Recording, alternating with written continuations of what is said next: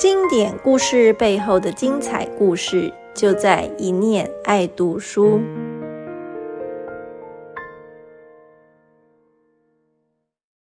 嗨，大家好，我是一念出版的小瓜。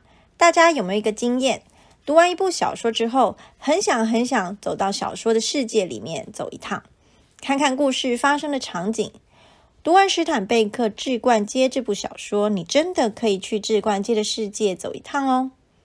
志冠街是小说书名，也是故事发生的场景，更是现实世界里加州蒙特利市沿海地区的一条街 ——Canary Row。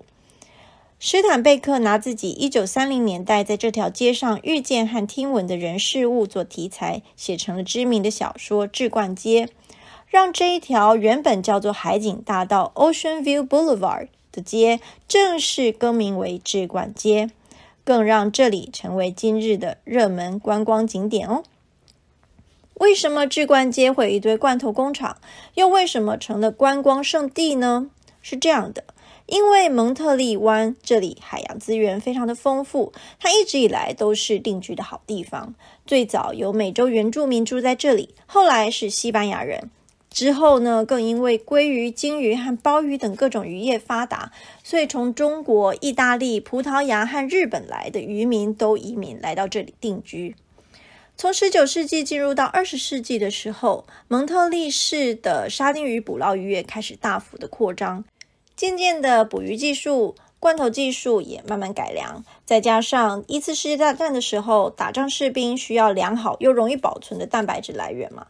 做成罐头的沙丁鱼又非常适合，所以蒙特利市这条靠海的街上就开始盖满了很多沙丁鱼罐头的工厂。后来一次世界大战结束了，罐头需求没有那么高，但制罐工厂也没有消失，他们就转型做鱼粉。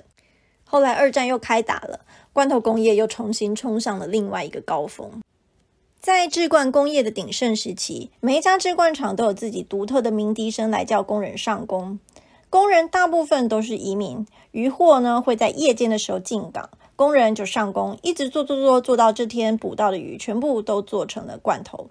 制作过程中有很多噪音，工时又长，而且环境恶劣又危险，常常一不小心手就被切断了。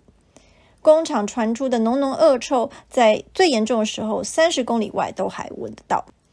沙丁鱼的捕捞季节差不多是每年的八月到隔年的二月。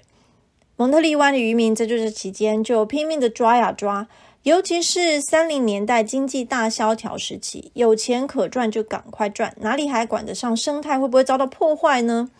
所以每年大概会有十八到二十五万吨的沙丁鱼被捕捞上岸。但是这样毫无节制的滥捕，海洋生态就遭到严重的破坏，所以鱼群大概在一九四零年代末期完全的消失了。鱼群消失。产业崩解，这条街一度就沦为了废墟，是后来又在七零年代才转型成观光重镇。那置冠街能够成功转型，史坦贝克小说《置冠街》当然就功不可没啦。因为史坦贝克在美国是无人不知、无人不晓的作家嘛，那这部小说也非常的红，所以很多很多的游客就很想要来这里朝圣。那么来置冠街到底有什么好看的呢？必访景点之一就是史坦贝克挚友 Ricketts 在这里成立的太平洋生物实验室。在小说里面有一个角色叫做博士，然后他在志冠街呢成立一间实验室，叫做西部生物实验室，就是这一个实验室，这一间矮矮的木造的旧建筑。请大家记得顺着门口的楼梯走到二楼，进到屋子里面，你们可以在这里呢遥想史坦贝克和他那群朋友在这边高谈阔论。也可以想象自己走进小说的世界里面，跟故事里的博士麦克、老鸨朵拉，还有那些小姐们在这里开派对。那走出实验室，右斜前方是运昌市场 （Winchon Building），这里就是书里面那个李中杂货店。而实验室的左斜前方，现在是一间礼品店，但之前是一间叫做“寂寞之星咖啡厅 ”（Lone Star Cafe） 的妓院。妈妈桑呢是一位名叫 Flora Woods 的女性，她经营有道，手腕又高明，所以她的形象就成为小说里面的这位朵拉。不过，这间寂寞之星咖啡厅现在已经没有了。一九四一年的时候，加州检察长下令扫除加州境内所有的妓院，所以这一间蒙特利市第一妓院呢，也就从此走进了历史。所谓读万卷书，行万里路，大家先了解历史，再读一读史坦贝克小说，然后背起行囊走一趟，你就可以完整体验今日的、过去的、文学的。置冠街喽！这一集的 podcast 就说到这里，我们下次见，拜拜。